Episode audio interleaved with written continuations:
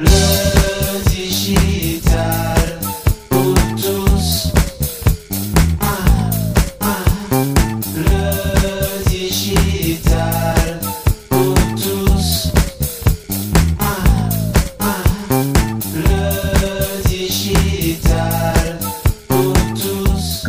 Covid a tout changé. La Covid a tout changé, notamment dans la façon dont nous percevons dorénavant la relation entre la présence au travail et notre travail. Si la Covid nous a obligés à porter un masque, elle nous a probablement permis d'y voir plus clair, d'enlever nos œillères vis-à-vis de nos façons de travailler. Rappelez-vous, pour certains managers, il était impossible de concevoir le fait de travailler sérieusement de chez soi. Preuve a été faite que ces managers du siècle passé se gouraient sur toute la ligne, même si, à leur décharge, le télétravail à temps complet recèle bien des écueils dont les effets se font sentir au fil du temps. Et quand on dirige une entreprise, ça change quoi de la diriger entièrement à distance? Possible? Envisageable?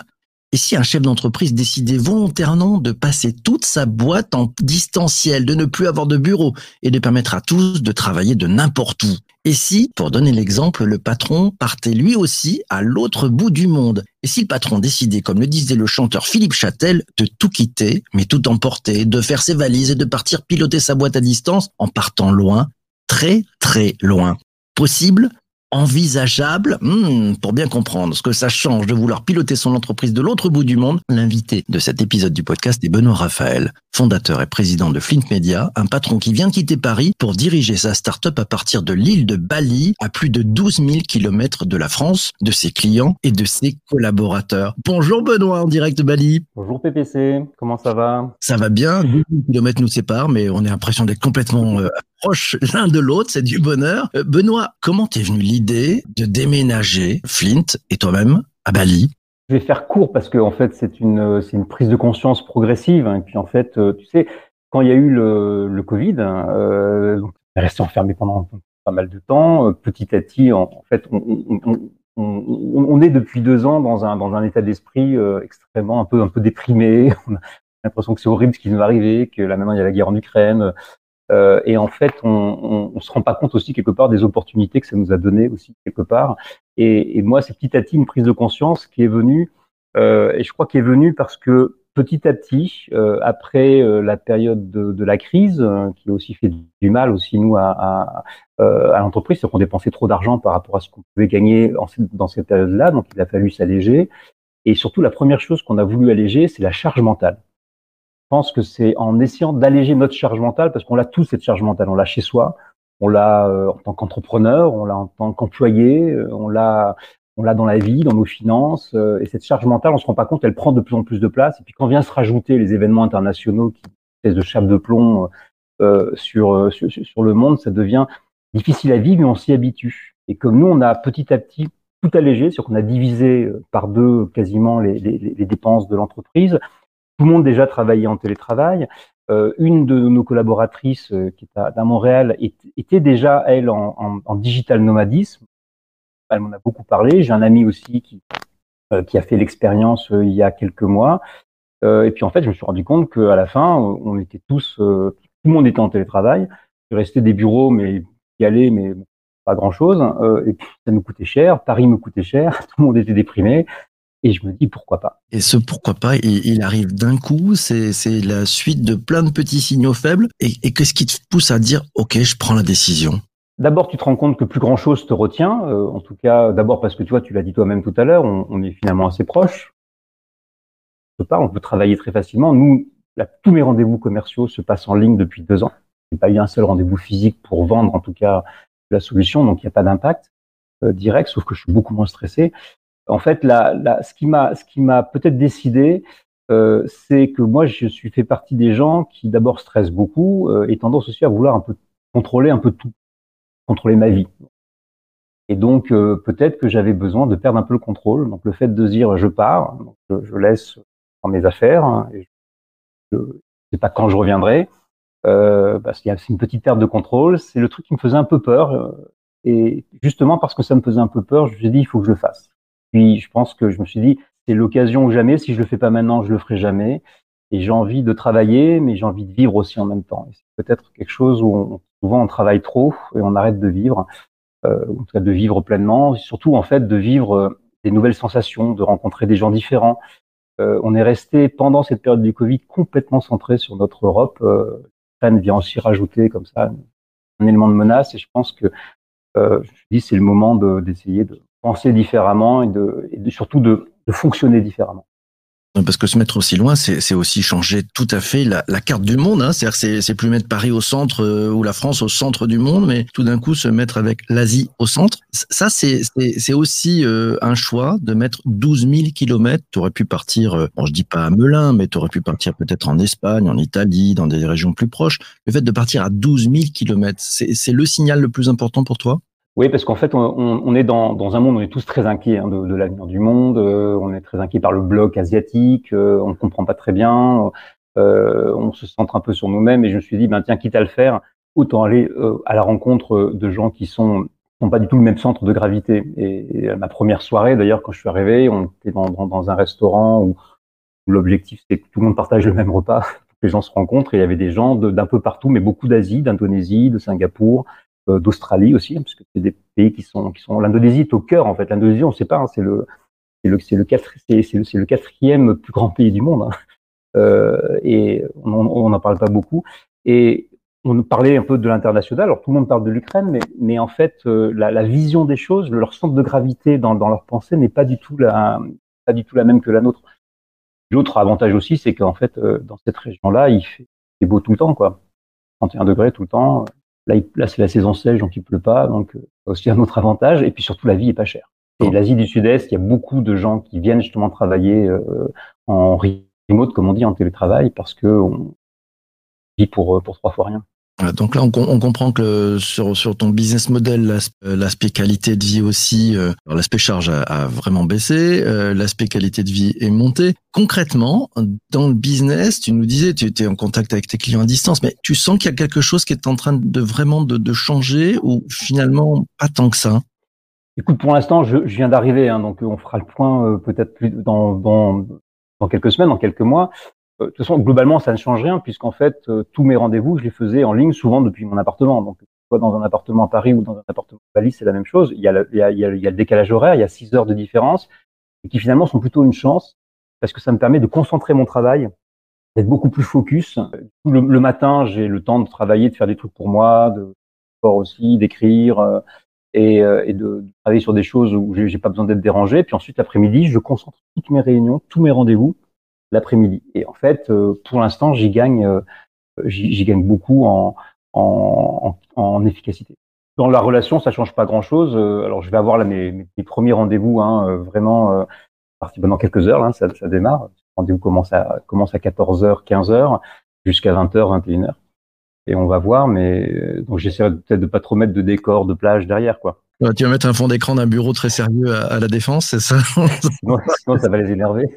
Ouais, moi, la, question que je, me pose, c'est, on, on, dit souvent, tu sais, le, le présentiel, le distanciel, euh, donc l'hybride. Bon, bah, rien ne vaut quand même tes rencontres euh, un peu par hasard, un peu de sérendipité dans des locaux. Dans euh, là, là, tu perds tout ça. Tu, tu l'as appréhendé? Oui, je, je, je suis d'accord. Pour ça, d'ailleurs, je pense qu'il ne faut pas poser ce, cette nouvelle façon de, de vivre hein, qui touche aujourd'hui 35 millions de personnes dans le monde. Euh, est vraiment augmenté depuis la période du Covid. Hein, ça s'est accéléré. C'est pas forcément un modèle pour tout le monde. C'est pas un modèle pour toutes les entreprises et pour toutes les personnalités. D'abord, euh, c'est euh, être en mouvement en permanence. Hein, la vie nomade, en fait, c'est pas la même chose que, que, que d'avoir une vie aussi installée. donc, il n'y en a pas une qui est mieux que l'autre. Hein, c'est une question de, de psychologie.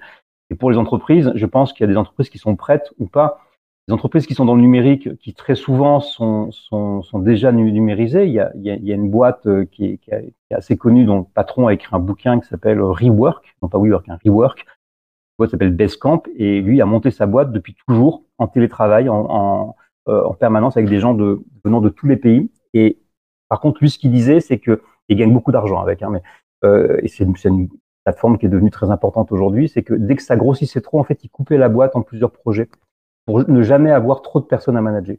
Euh, donc ça impose en fait quelque part d'avoir des boîtes assez légères. Euh, après effectivement on perd euh, en, en sérendipité effectivement dans les couloirs, le fait de et en même temps ça as les avantages des inconvénients, et les inconvénients des avantages, c'est que euh, tu parles moins, euh, tu as moins cette sérendipité par contre, tu es plus efficace aussi, quoi.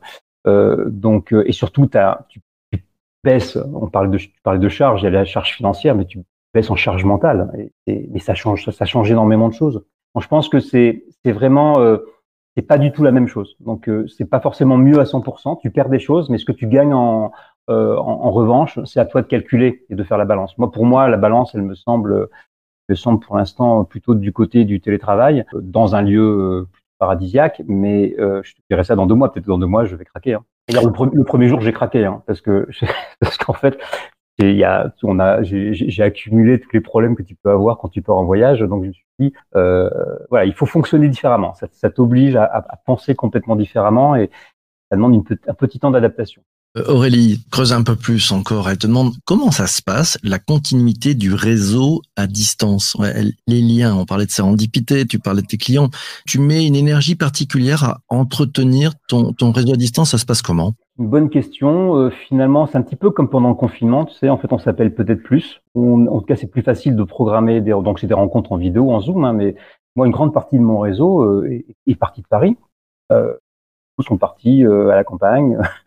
euh, voire parfois à l'étranger, euh, depuis le confinement. Donc il y a, y a, aussi un mouvement un peu général qui fait que il n'y a pas cette même densité de réseau, je trouve, qu'il y avait euh, avant, euh, euh, avant le Covid. Donc ça change, mais par contre évidemment, on, multiplie les contacts, mais ça oblige aussi, par contre, à aller aussi rencontrer des gens différents sur place, ce qui est pas évident parce qu'on arrive un peu seul. Hein, il faut, faut d'autres, il faut se créer de nouvelles relations. Et ça, ça oblige justement aussi à, à, penser différemment, parce qu'on est face à des gens qui n'ont pas du tout le, le, la même façon de fonctionner, la même façon de penser qu'en France. Et ça, c'est très enrichissant. Tu, tu, nous parlais de, du fondateur de Basecamp, qui travaille en remote. Euh, on peut citer aussi euh, Wade Foster, le, le patron de, de, Zapier, qui a monté sa boîte qui n'est que en remote. Euh, tu t'es inspiré de ces, ces personnes-là, de ces patrons-là? Tu as, beaucoup lu, tu as beaucoup regardé pour euh, prendre de la matière? Non, je commence à le faire en fait. Alors, il se trouve que mon associé euh, Thomas Maillet, hein, qui est l'ingénieur euh, qui fabrique les robots Flint, lui est un est un adepte en fait de ce patron de Basecamp. Il a lu trois fois son bouquin, moi j'ai lu aussi son livre et on s'en est toujours beaucoup inspiré en fait parce que ça t'oblige. L'objectif c'est toujours de faire baisser la charge mentale pour te permettre de peut-être de travailler moins, de vivre plus ou travailler mieux plutôt en fait euh, et de vivre plus, travailler moins, faire plus. C'est ce genre de de, choses et c'est vrai que euh, du coup c'est ça nous a pas mal inspiré et mon associé était complètement dans cette idée-là. Alors lui travaille en remote depuis Aix-en-Provence donc c'est pas la même euh, c'est pas la même chose mais il est dans un paysage magnifique très longtemps, il est en famille avec ses filles et il est marié. Moi, je suis célibataire, donc pas d'enfants à charge, donc du coup, effectivement, c'est plus facile pour moi. Quels sont le, les, les, conseils que tu pourrais donner à peut-être à celles et ceux qui nous écoutent et qui disent ah c'est pas une mauvaise idée, je vais peut-être essayer de basculer mon entreprise? Bah, D'abord, il faut, faut regarder comment ça s'est comment ça s'est passé depuis le confinement, parce qu'il y a des entreprises qui, euh, notamment comme les plus grosses, hein, comme Google, Facebook, qui étaient full, qui voulaient aller vers le full télétravail et qui en fait reviennent un petit peu en arrière, parce qu'effectivement, tout le monde ne peut pas travailler en télétravail. Hein, il y a des questions capacité d'autonomie ou pas. Donc c'est pas les. Donc, je pense qu'il faut d'abord regarder si son entreprise est capable de le faire, parce qu'il faut pas non plus faire peser sur, euh, sur ses collaborateurs son choix. Nous, on est plutôt une entreprise assez légère. On a beaucoup allégé. On a allégé tous les process. On a supprimé, on a supprimé quasiment les deux tiers des réunions qu'on faisait. Euh, donc c'était beaucoup plus facile. La deuxième chose que je conseillerais, c'est donc là donc bien faire un bilan de son entreprise, c'est peut-être de faire un test. Moi, j'ai fait un test d'une semaine, mais ça, c'était déjà un premier test. Là, je fais un test de deux mois. Hein. Soit je prolongerai, je, re, je reviens pas en France, soit je reviens. Je vais pas tout lâcher, tout abandonner. Euh, euh, donc, il vaut mieux pas être dans la brutalité, je pense. Euh, faut, il, il, faut avancer un peu en douceur et surtout bien communiquer. Dans, dans tes premiers pas, tu as peut-être fait des rencontré des écueils, euh, fait quelques erreurs. Euh, les premiers trucs à éviter, ça serait quoi? Alors moi déjà, moi j'ai un truc, c'est que moi je suis extrêmement étourdi. Et donc j'ai des rituels, quoi. Donc euh, j'ai des habitudes, et si je sors de, de mes habitudes, en fait, je, je, je, perds les trucs, etc. Ça c'est le premier truc. Et puis en plus, effectivement, euh, parti vivre à l'étranger euh, en, en, en, télétravail, c'est pas tout comme partir en vacances. On part beaucoup plus longtemps. Euh, il faut qu'on ait du wifi, il faut qu'on soit prêt à, il faut qu'on ait des endroits pour, pour travailler, etc. Donc déjà, c'est pas du tout la même façon de penser. Et ça, on n'y pense pas forcément au départ. Il faut changer complètement de mécanisme de pensée, ce qui d'ailleurs, du coup, super stimulant en fait. Mais moi, j'ai commencé le voyage. Alors déjà, euh, j'ai pris un voyage Air France, euh, mais l'avion est parti en retard, donc il est, arrivé en retard à Amsterdam. Euh, donc euh, j'ai raté donc la, correspondance qui était trop courte. Je me suis retrouvé vraiment comme dans le terminal tu sais, de Steven Spielberg à 21h. Tout était éteint dans, dans le plus grand aéroport d'Europe, hein, qui est l'aéroport d'Amsterdam. impossible de joindre Air France parce qu'ils arrêtent tout à 20h. Euh, je sais pas si c'est une conséquence du, du, télétravail, mais en tout cas, il n'y a plus personne. Et du coup, euh, voilà. Donc, et le lendemain, j'ai dû aller à un guichet faire la queue pour euh, qu'il me retrouve, euh, qu'il me retricote en fait un parcours très compliqué parce qu'il y avait plus de place. Euh, et du coup, je suis repassé par Milan, puis ensuite Singapour, et puis ensuite Bali. et puis évidemment, quand je suis arrivé, donc ça, ça m'a ça m'a pris quatre jours au lieu de une journée et demie. Mais du coup, c'est intéressant parce que le temps se ralentit, on pense différemment. Enfin, ça n'a pas été si négatif que ça. Quand je suis arrivé, euh, bah, du coup, ils avaient bien sûr, euh, comme c'était tellement le bordel au niveau des vols, ils avaient changé tous les vols. Eh bien, j'ai ma valise était perdue dans lequel j'avais toutes mes affaires, comme si tu veux. Donc, euh, donc, et j'ai le récupéré euh, trois jours après, mais à force de fil passer à l'aéroport euh, de Bali, etc. Et puis le soir, donc j'arrive au restaurant je rencontre plein de gens dans l'accès, c'est extraordinaire. Tout le monde est international, euh, des gens, de, des gens de, de, de, tous les pays. Euh, et on a très bien mangé, très bien bu. Et là, avant de partir, je me rends compte que j'ai perdu ma carte bleue. et là, on se rend compte. là, je suis rentré euh, dans ma chambre et je me suis dit, euh, je, je vais, je vais pas y arriver. Je vais pas y arriver. Là, c'est trop, euh, c'est trop compliqué. Euh, parce qu'en fait, tout change et que du coup, il faut il faut, quand on perd sa carte bleue, c'est compliqué parce que du coup, comme c'est pas un voyage, on, si on se dit je reste quatre mois ou six mois, il s'organise différemment. Donc il faut avoir une adresse fixe, il faut discuter avec sa banque. Donc c'est finalement à la fin tout se résout. Mais par contre, euh, ça, ça, demande quand même un petit temps d'adaptation. Euh, et en fait, on se rend compte qu'on vit avec énormément d'habitudes mmh qui correspondent à notre confort et que là, dès qu'on change un petit quelque chose, en fait, euh, il faut que notre cerveau se mette simplement à s'organiser différemment. Donc, c'est une sorte de gymnastique. Il faut le réhabituer à du mouvements.